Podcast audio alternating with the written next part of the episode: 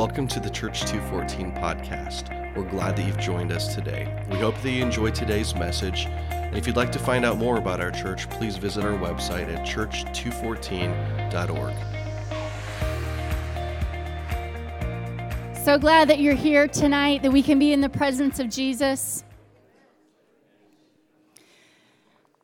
Anybody else feel that heaviness this week? Just feel like you were able to just kind of let it just fall off of you as you worshiped. Was good. Thank you, band. That was that was really good. So, whenever I am asking God what I am supposed to stand up here and say to all of you, I ask myself this question. If this were my last chance to stand up here and speak with you, speak with my church family, what would I want to say to them? And sometimes I get to answer this question, and sometimes God is like, Heather, just obey and tell you, tell them what I told you to say. I'm like, okay, I will do that, even though I don't want to. But this time, when I asked this question, I felt the Holy Spirit say, go for it. So I'm going to share from a really vulnerable place in my heart tonight. Okay, and I'm going to tell you the thing that I would stand up here and tell you if it were my last words to you. You know, sometimes my friends and I, every now and then, we ask each other these two questions. And uh, just a couple of weeks ago, we did this again with each other. And we laugh about it because we'll, one of us will come up with the idea and then we'll be like, We've asked these questions before. We're like, Yeah, yeah, we know, but we're going to ask them again. And these asking these questions is kind of a way of keeping ourselves accountable and keeping each other accountable about how we're doing with the things that we're struggling with in our lives. And the questions are this What's one thing you love about yourself? So think about that right now. What's one thing you love about yourself? And then the second one is what's one thing you really don't like about yourself? Or even stronger language, what's one thing you hate about yourself? I bet that one's easier to answer, isn't it? Yeah. And you know, there's always this wide range of answers, but here's the thing that we've realized as we've asked this question a few times. Usually, a person has basically the same answer to both questions. The thing you love about yourself is also often the thing that you hate about yourself. For instance, someone might say, I love that I'm a quiet and reserved person who doesn't cause a lot of drama. And I hate that I am not able to show emotion, as much emotion as others, and people misunderstand me because I'm quiet. For me, this time, when we asked each other this question, my answer was this I love that I feel things so deeply and so easily. Like a few years ago, when I got a new old car, um, David Little asked me, How do you like your new old car? And my, my, my response was, I absolutely love it. he started laughing and he said, Wow, that's the most enthusiastic response I've ever heard from someone about their new old car. But when I find a new hobby, I love it. When there's a new restaurant in town and we go, I absolutely love it. And I have to tell everybody, you got to try this new restaurant. Some would say I have spurts of loving things. I think I just have a great appreciation for a lot of things.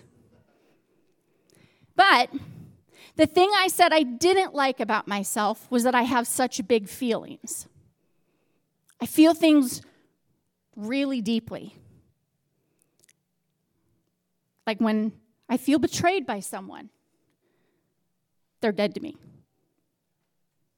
At least that's what my feelings tell me. And when I'm sad about something, I have a hard time not letting it take over every part of me. So my big feelings go both ways. It's a love hate relationship, really. And you know, 2020, some of you might be able to relate to this, was a year of really big feelings. Anybody else? I had some feelings of anger that I didn't even know existed rise up inside of me, and some of it was righteous anger, some of it was sinful anger. I had I had feelings of justice rise up. I'm like, where did that come from?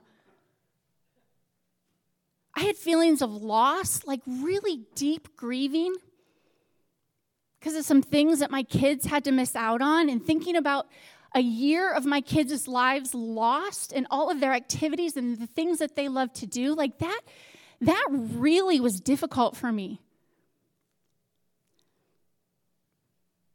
I had some really big feelings and moments of complacency and laziness this year.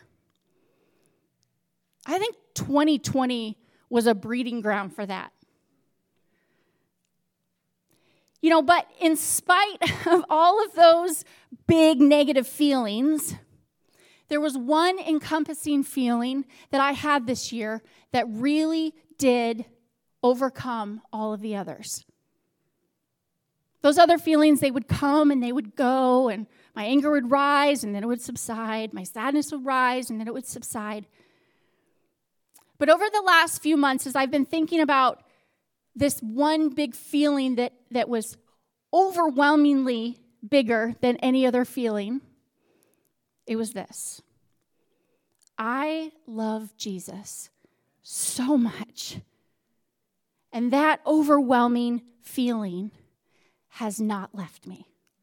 In fact, it has grown it has continued to grow this year in spite of all of the other really difficult feelings that I've had. So when I asked myself the question, what do I want to stand up there and tell the people, my church family, the people I love so much, if it was my last chance to tell them something, what would I want to tell them? And my instant answer was this I would tell them how incredible it is to be madly in love with Jesus. And I would make sure that they also had the opportunity to know this kind of love. Now, I know some of you are like, great. Sounds a little radical to me. Talking about listening hearing someone talk about how much they love somebody is a little uncomfortable, right? Like when somebody's just fallen in love and they're all gooey and mushy. Ugh. Like, keep that stuff to yourself. But I have to tell you this. I have to because it is better than any message I could ever give you. And there is nothing like being so in love with Jesus that you find yourself overcome by emotion in the middle of a normal day or a normal activity. You know, I've experienced a closeness with Him this year that I've never had before, and I want to tell you about it. So I'm stepping out here and I'm being really vulnerable with you. I'm going to share some of my own personal experiences with Jesus because I am so desperate for you to also have really intimate experiences with Jesus. A couple of weeks ago, we were on a plane flying to Arizona we had pulled off an epic Christmas surprise for our kids. They opened up a gift on Christmas morning that said, We're going on a trip and we're leaving tomorrow. So we were packed into this plane like sardines. And I'm not kidding, there was literally not one seat empty. And it was super hot on the plane. They had the heat cranked up. What, right? Am I right? Dripping sweat, wearing a mask so I could barely breathe. And I already don't like to fly that much. So you you can imagine my anxiety was like, whoop, way up here. And I'm just, I'm sitting there, I'm just trying to focus on not being freaked out. I'm trying to focus on the fact that in a few moments, we're not going to be launching through the air in a metal tube. And I remember really clearly, I wasn't listening to any music, I wasn't watching anything, I wasn't reading anything. I was literally just sitting on the plane, telling myself to breathe, watching the rest of the people load the plane. And I remember saying in my mind, Jesus, please help me trust you.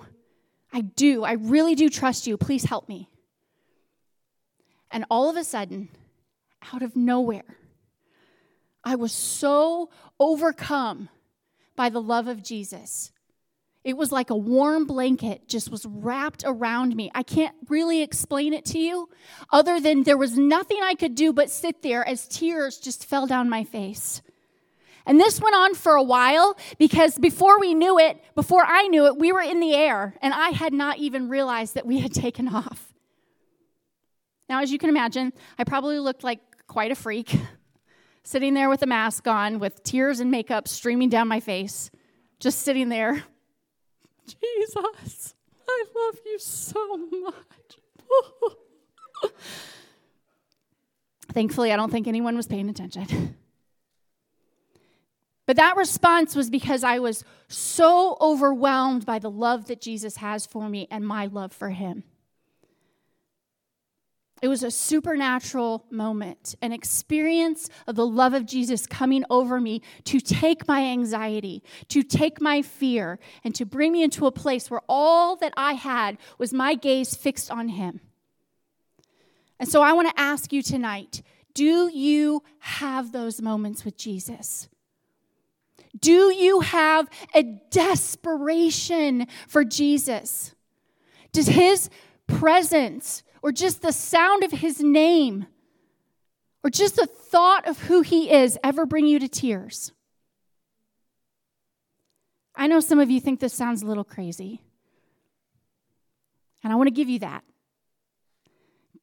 I remember about 12 years ago, I was at a conference and a man came on stage, and I'd never heard of him before. His name was Francis Chan. Some of you are laughing because you were there with me. And um, as long as I live, I will not forget his message. Now, to be fair, I really only remember one line of his message. I have no idea what he said the rest of the time. But it was because he told us how much he loved Jesus. And he said it with such passion and such commitment that you could not help but believe him. He put his hands on top of his head, his bald head, and like both of his hands because he wasn't holding a mic. And if I could do it, I would. And he said, Do you love Jesus? Like I love Jesus. And he was begging us to realize that what he had, this deep, passionate, intimate love for Jesus, was available to us also. I will never forget that as long as I live. Now, I have loved Jesus a whole lot for my whole life. My parents, especially my mom, they taught us to do that. I can remember my mom just talking about Jesus in a way that I didn't hear other people talk about Jesus. She really, really loved him, still loves him. But when I heard Francis talk about how much he loved Jesus, I wanted that extra kind of love for Jesus. I wanted to be able to stand in front of people and say, Do you love Jesus like I love Jesus? Has he impacted your life in a way that changes everything about you? I wanted the kind of love that the Bible talks about. And I didn't just want to read about it, I didn't want to just sing songs about it. I wanted to experience it. So, we are in our home address series right now, which means that we're choosing verses from chapter 3, verse 7 for 307 Oak Street. We did this a couple years ago where we did 214 verses. And my text today is going to come from the book of Philippians, chapter 3, verse 7. But I'm going to begin at verse 1 because you need some context. Okay? This is a letter that the Apostle Paul had written to the people of Philippi, which you need to understand um, the Philippians were Greek. They were Gentiles. So they were not Hebrews. They were not under the, the Hebrew law. They were, um, Paul was, was talking to them um, about things that they needed to understand uh, didn't necessarily apply to them like they had applied to the Old Testament law with the Hebrews.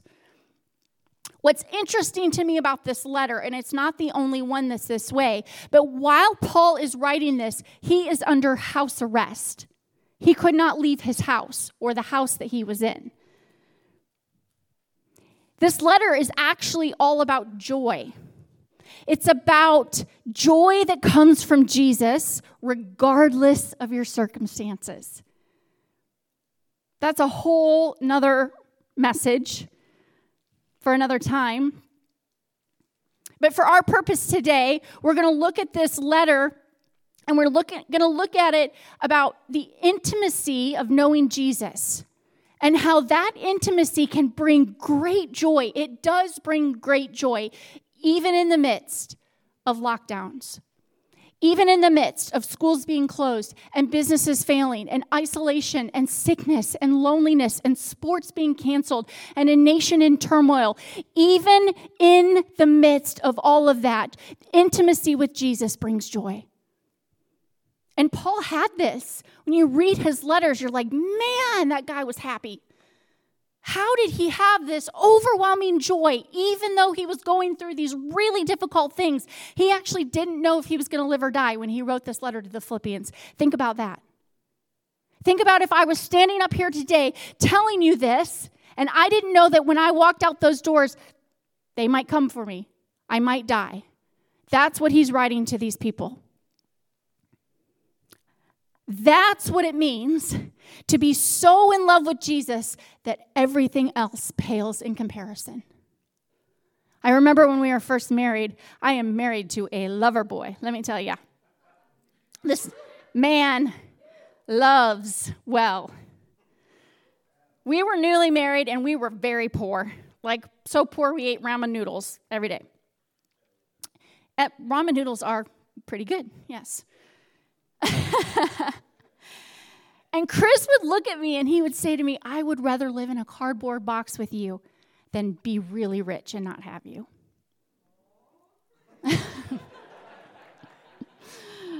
Don't worry, there are more lovey Chris stories. But that's love, you guys. That's the kind of love for Jesus that Paul is talking about in this in these verses. The kind of love that I'm really desperate for us all to find. Desperate for you to find. So if you have your Bibles, turn to Philippians chapter 3, starting in verse 1. My beloved ones, don't ever limit your joy or fail to rejoice in the wonderful experience of knowing our Lord Jesus. We could just go home after that verse. So good. I don't mind repeating what I've already written you because it protects you. Beware of those religious hypocrites who teach that you should be circumcised to please God. For we have already experienced heart circumcision, and we worship God in the power and freedom of the Holy Spirit, not in laws and religious duties. We are those who boast in what Jesus Christ has done and not in what we can accomplish in our own strength. It's true that I once relied on all that I had become.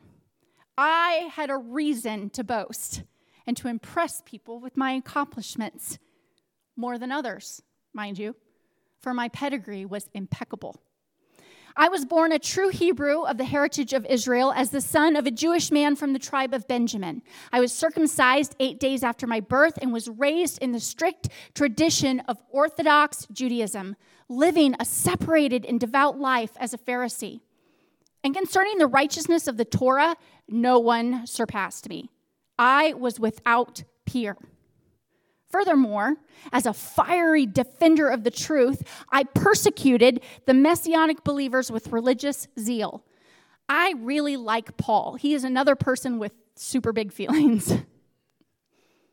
Verse 7 Yet, all of the accomplishments that I once took credit for, I've now forsaken them, and I regard it all as nothing compared to the delight of experiencing Jesus Christ as my Lord.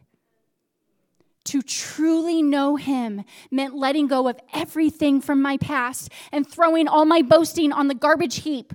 It's all like a pile of manure to me now so that I may be enriched in the reality of knowing Jesus Christ and embrace him as Lord in all of his greatness. We're going to keep going. My passion is to be consumed with him and not clinging to my own righteousness based in keeping the written law.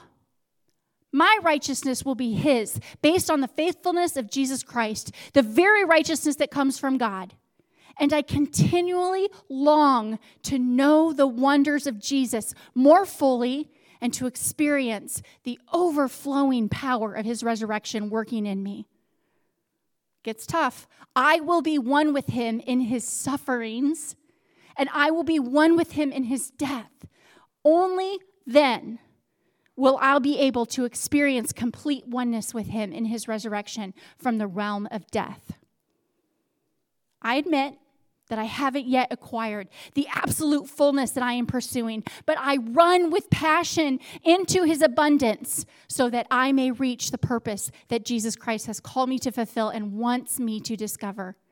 I don't depend on my own strength to accomplish this. However, I do have one compelling focus. I forget all of the past. Some of you need to hear that. As I fasten my heart to the future instead. I run straight for the divine invitation of reaching the heavenly goal and gaining the victory prize through the anointing of Jesus. Listen to this. So let all who are fully mature have this same passion. And if anyone is not yet gripped by these desires, God will reveal it to them. And let us advance together to reach this victory prize, following one path with one passion. Verse 7 Yet all the accomplishments that I once took credit for, I've now forsaken them. All of those things that you've achieved, that you've worked so hard for the status, the stuff, the relationships not bad things, really, really good things, gifts from God all of those accomplishments that I once took credit for, I've now forsaken them and I regard it all as nothing compared to the delight of experiencing Jesus Christ as my Lord. That's the message I had to tell you tonight. You know, I mentioned one specific experience that I had a few weeks ago on a plane. And let me tell you, when those overwhelming encounters with Jesus happen, like you don't want to be anywhere else. They're awesome. But the reality is that most of the time, my love for Jesus is simple. It's not dramatic. It's in the everyday moments that I feel his spirit with me, that I see the beautiful ice and snow on the trees, I hear my kids laughing, I don't want to lead you guys into some kind of false fantasy world that leads you to think that being so in love with Jesus means you're bawling your eyes out all the time. People will be like, you need to get your emotions together. Or that being so in love with Jesus means that you're some like radical lover person.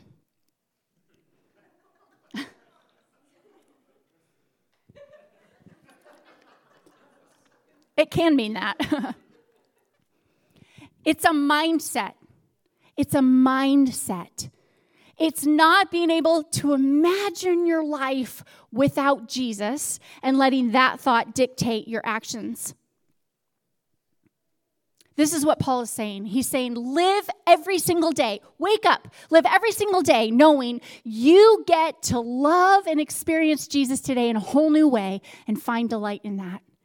Find delight in it.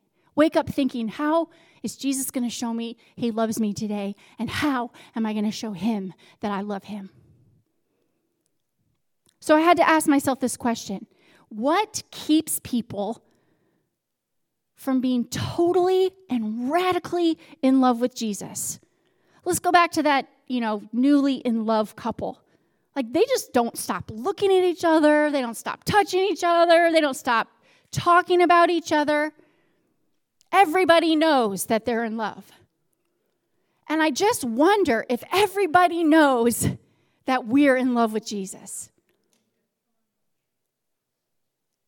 So I ask the Holy Spirit here because I do know that one size does not fit all. And the reason that you might not feel like you're totally in love with Jesus was probably very different from the person sitting next to you. So I felt a few things stand out to me, and I want to run through them, but keep in mind that this might not be your thing. The Holy Spirit can reveal that to you, He has a really cool way of doing that. What keeps us? What keeps you from being radically in love with Jesus? The first thing I thought of was I think Jesus has become commonplace to us. We're used to him. We have stopped being in awe of him. About eight years ago, my family moved from a tiny little 1,000 square foot house that was so lovely and we loved it so much. See, big feelings. Um, into a new 3,000 square foot home. And I will never forget that first morning coming down, I told the story before, coming down the hallway and turning around and seeing my kitchen. Wow. Like granite countertops. My other kitchen, I could almost reach wall to wall if I did that. Granite countertops, more cabinets than I had stuff to fill. They're filled now. I mean, a place to put a table where people could actually come and sit down and eat and not have to sit on my couch with a pillow and a towel over the pillow. Some of you remember doing that. Here's a pillow, here's a towel, go sit on the couch and put your plate on it. I remember just being like, wow, that's my kitchen. Like I was so in awe of the fact that I had this kitchen. And then fast forward a few years, actually, let's just be honest, probably a couple of weeks, maybe a month. And it was just my kitchen. Didn't seem wow anymore. I would come down the hallway and turn turn around, turn into the kitchen and I didn't have that moment of this is my kitchen. Now mind you, I still really like my kitchen and I'm very grateful for it. But I'd lost the wow and the awe of it. And I think for some of us, that's what's happened with us in Jesus. We've lost our awe of Him. I think alongside of that, we've become so consumed with earthly things. We become so consumed with earthly things that we, we just aren't consumed with Jesus. Whether it be our kids, I don't mean we shouldn't care for our kids. I'm talking about idolatry of our children or our work or our activities or our stuff. We're just so consumed with everything we have. It's so all consuming that we've just kind of pushed him aside. Colossians 3 1 and 2 say this Christ's resurrection is your resurrection too.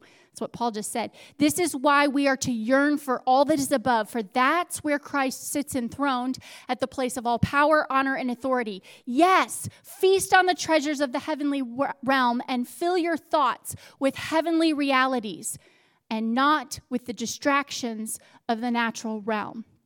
My fear is that we have filled our thoughts so much with the things of the natural realm that there's no room for us to fill our thoughts with treasures of heaven. I think we've become too stressed and too busy to deeply love Jesus. I also think we've just kind of forgotten. We've forgotten. We have good intentions. We want to, but we forget. Husbands, you might be able to relate to this a tiny bit, or wives too, I guess you know, you, you know it's your anniversary coming up and you know you should get her flowers, but you got to have that little reminder in your calendar, right? Just a little reminder. You have good intentions, but you need a little reminder. Maybe we need to give ourselves reminders. Put it in our phone, write a note and stick it on your wall. Don't forget to love Jesus today. I know that sounds tacky, but some of you need it because you've forgotten to love Jesus. Number three, some of you just have no desire to be in love with Jesus. Isaiah 29 13 says this This is what the Lord says about these people. They come near me with hollow words, and they honor me superficially with their lips.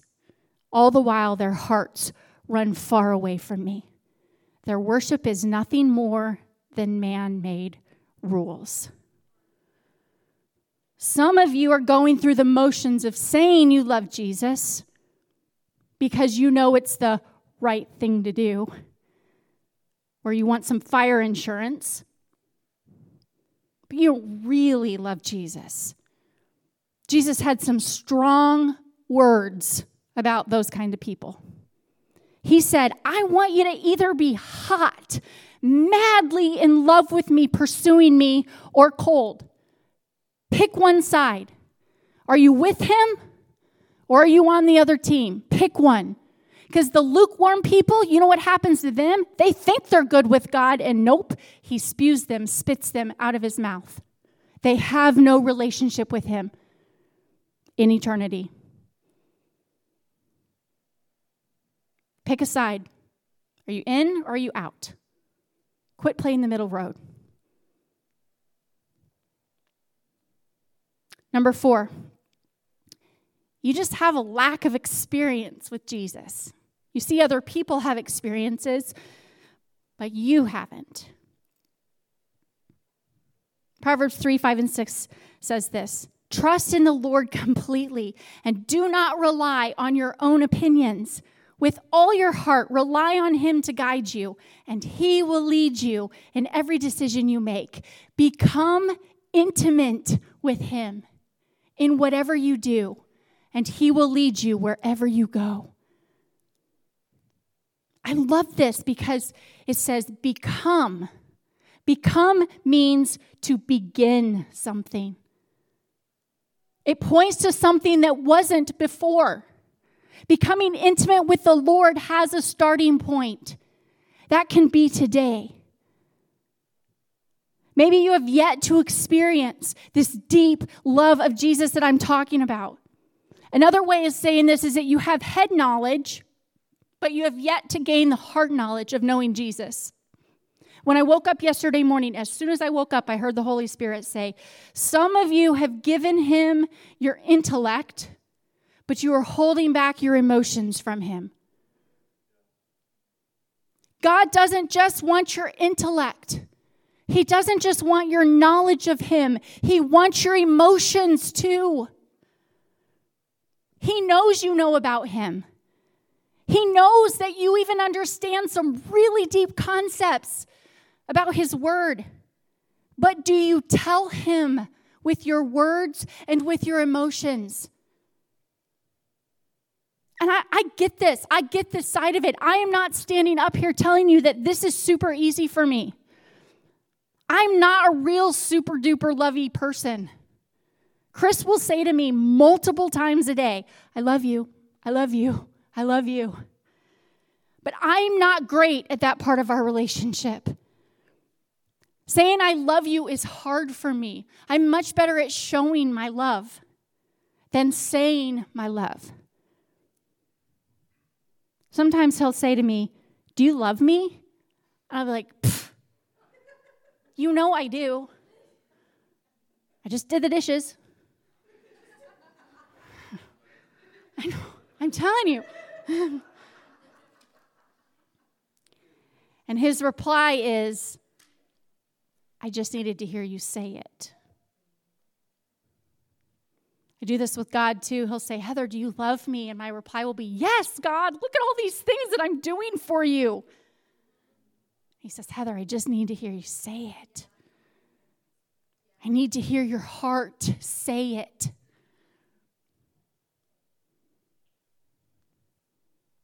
I don't fall down on my knees in worship because it's comfortable down there. Like my legs fall asleep and then I can't stand up. I fall down on my knees because I can't handle standing on my feet, being in his presence. I, ha- I have to show him somehow. He desires this from you. He desires every part of you that He created. He created your intellect, He created your body, He also created your emotions. He desires every part of how He created you. Number five is sin in your life. Some of you are not able to experience the deep love with Jesus because there is some sin in your life that you have not yet confessed or dealt with. This is going to hurt. This one hurts. I don't think we talk about confession and repentance nearly enough. Should be a daily daily thing for every single one of us. Proverbs 66 verse 15 through 18 says, this is King David Okay, King David is, is talking to God and then he's and he switches and he's talking to us. He says, Here it is. All that I said I would offer you is yours. The best I have to bring. Remember, King David was a murderer, cheated, uh, he did all sorts of crazy stuff.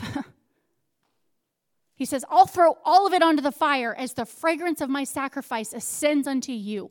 All you lovers of God who want to please him, come and listen. I'll tell you what he did for me. I cried aloud to him with all of my heart, and he answered me. Now my mouth overflows with the highest praise. Yet, if I had closed my eyes to my sin, the Lord God would have closed his ears to my prayer. Some of you have unconfessed sin in your life that is keeping you from being passionately in love with Jesus. And that needs to end right now. You need to go into a moment where you repent and you confess. And he is faithful and just to forgive us of our sins and to cleanse us from all unrighteousness. He will not hold it over your head. He will not make you feel beat down. He will cause you to feel freedom in his presence. Number six is a fear of man. Some of you are so scared of what the person next to you might think of you, or the person you work with, or the person that doesn't even know you on Instagram, that you're just like, eh, I'm just going to play it cool with Jesus. Matthew 20, 10 28 says, Don't be in fear of those who can only kill your body, but not your soul. Fear only God, who is able to destroy both soul and body in hell. Stop being scared of men. Stop it. It's not worth it. And then on the other side of it, some of you have the wrong fear of God. Fear of God is a biblical term, but not in the like, ooh, I'm scared of God. Many fear God in that incorrect way. We fear Him because we fear we're not doing enough for Him or we aren't good enough for Him. So instead of engaging with Him in an intimate way, we keep our distance because we're afraid we might make Him mad at us. We have an incorrect view of the fear of God. The fear of God that the Bible talks about is actually a reverence. It's a fear of being without Him. It implies that we have a reverence for Him that draws us closer. It's a correct view of our standing versus His. See, God does not want our time and our attention and our emotions because we feel guilty. If you're feeling guilty about it, just don't bother. That's, that's like a slap in the face to Him. How horrible is it to find out that someone has just spent time with you because they felt like they had to? Like, I would rather you just tell me, eh, I don't really want to spend time with you, than to fake it and find out they didn't actually want to be with me. God is the same way. That's why He gave us a choice. We choose to fall in love with Him, we choose to engage with Him. It's your choice, it's yours.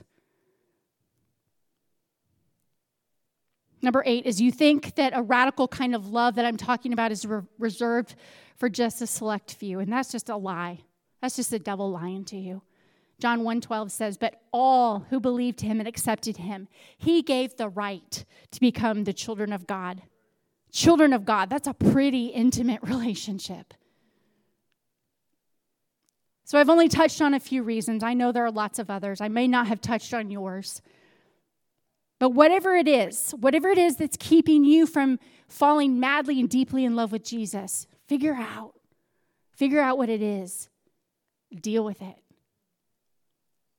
I think the Lord has given us this incredible gift in the form of the Trinity to show us what love really looks like from Him. We have all of these physical examples here on earth of our human relationships.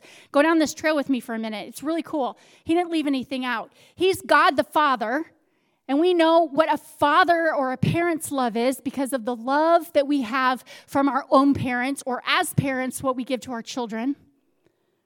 He made us fathers and mothers and sons and daughters, so we know both of those kinds of love. God the Father, Jesus the Son. We understand the romantic, passionate love of a spouse, and he compares the church as the bride and Jesus as the bridegroom. See what's happening? He gave us the Holy Spirit to show us the love of a friend and of a helper.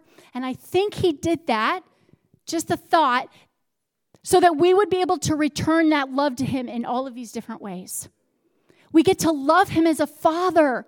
We get to love him as a friend. We get to love him as our helper and as an intimate lover. And if that makes you uncomfortable, go read the Song of Solomon.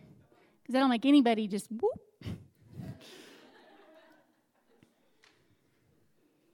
But I wonder if because so many of us have failed human relationships, that we have lost our desire for intimacy with Jesus because we are scared, scared of failure in that relationship too.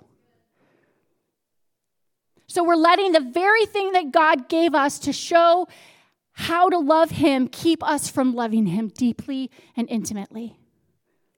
So, how do we get there? How do we begin to fall madly in love with Jesus that affects, affects every part of our lives? And I want to ask you a question right now, and I want you to answer it honestly in your heart. If Jesus came right now and he stood right here, and he looked out across this room, when he looked at you, when he looked in your eyes, would he say, Now there, there's somebody that really loves me? Or would he look in your eyes and would he see, would you see in his longing, longing for you, a longing to know you? and a sadness because of a lack of relationship with you because you've withheld yourself from Him?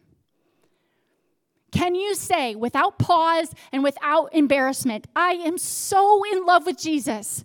Ask yourself that question. Can you say it in front of anyone? For some of you, that's way too uncomfortable. And you can't say it because it's not true. But I want today to be the day that marks the beginning of you falling so madly in love with Jesus. I will never forget the first time that man told me that he loved me. I will never forget it. It's etched in my mind. I can remember what it sounded like, what I felt, where we were. And Jesus is longing to hear you say that. He's longing to hear you say that to him. Jesus, I am so in love with you. So, I want to leave you with some really quick practical thoughts about how to do this. How do you fall more madly in love with Jesus? Tell him. Tell him that's what you want. Um, remember at the start when I told you about how the biggest feeling that I had this year was this overwhelming love for Jesus? Remember that? No one remembers it? Okay. Well, it's partly because I asked him for it. On January 1st of this year, I went back and I looked at what I wrote in my journal of January 1st, 2020. I hadn't gone back and read this for a year. This is what I wrote All that I want is to hear God's voice and to fall even more in love with Him. He's faithful. He is faithful to give you what you ask Him for when it lines up with His word. So spend time with Him. This is number two. Read His word. He's given us this incredible gift, and some of you are like, man, I just don't get it when I read it. That's okay. You don't have to get it all yet, it'll come. What starts as a discipline becomes a desire. And you end up longing to read his word because it teaches you about him. And you feel his character and you know his character because you spend time reading about who he is. Talk to him, tell him your thoughts. Go into the woods and just be quiet and listen. You would be amazed at what the rustling trees, maybe you wouldn't, maybe you already know this, but the tweeting birds, how they can overwhelm you with the love of Jesus. Put on worship music and then really mean the words that you sing. Listen to them and think, do I mean these words? Do I really want to be tried by fire? Don't sing it if you don't mean it. That's fake. And God does not want fake. James 4 8 says, Come close to God, and God will come close to you. Imagine if you only spent one hour a week with your spouse. Some of you are like, Sounds pretty good.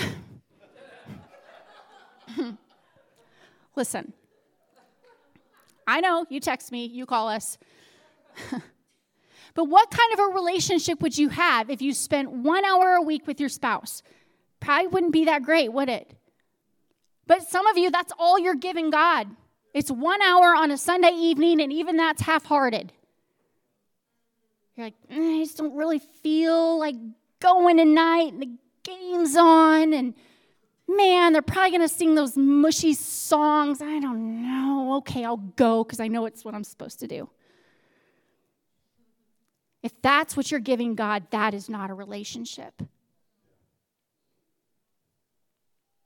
Spend time with him, get to know him, and I promise you, you will fall in love with him. I promise it. I have this incredible privilege of watching my husband fall in love with me and then fall madly in love with Jesus.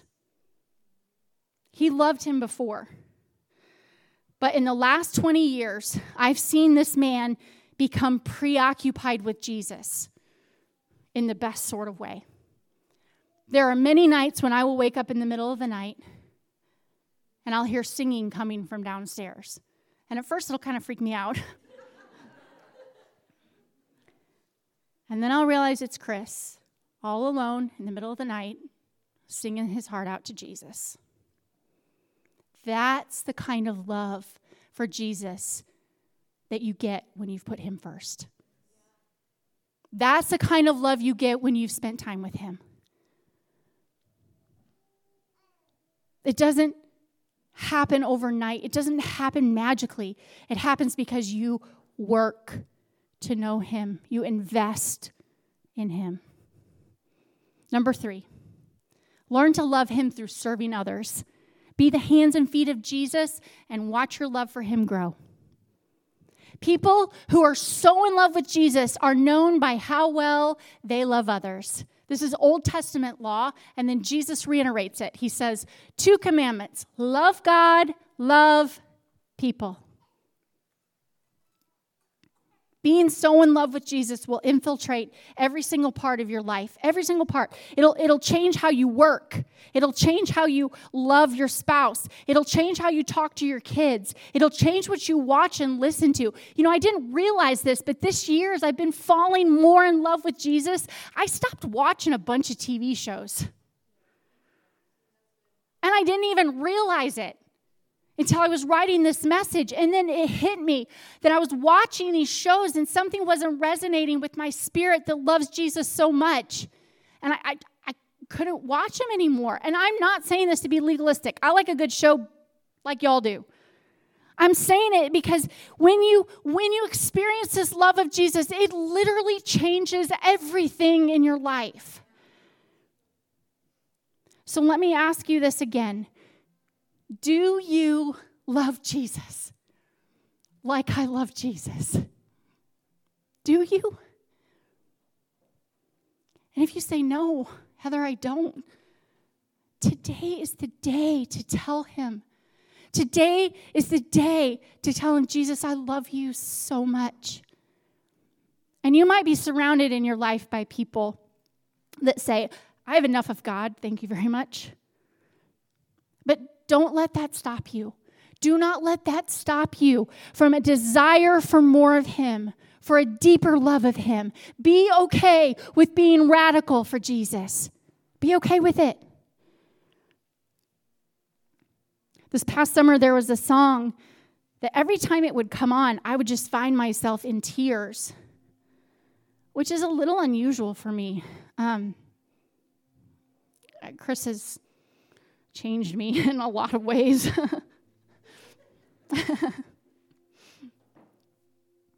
I think I've toughened you up a little bit too. Yeah, okay. okay, just so we're, you know, like, whew.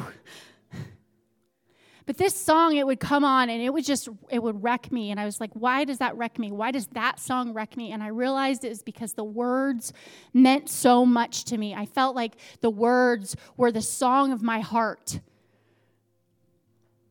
So the band, I asked them specially to play this song. And I don't want you to just stand and sing, I want you to listen. I want you to listen to these words and take them in. You know, King Solomon said, Don't rush at God with all your words. We rush at God and we're just blah, blah, blah, blah, just be still in his presence. Soak in his presence. Let him speak to you. Let him come over you like a warm blanket on an airplane. So as you listen, as you listen, remember that maybe all he wants is your attention.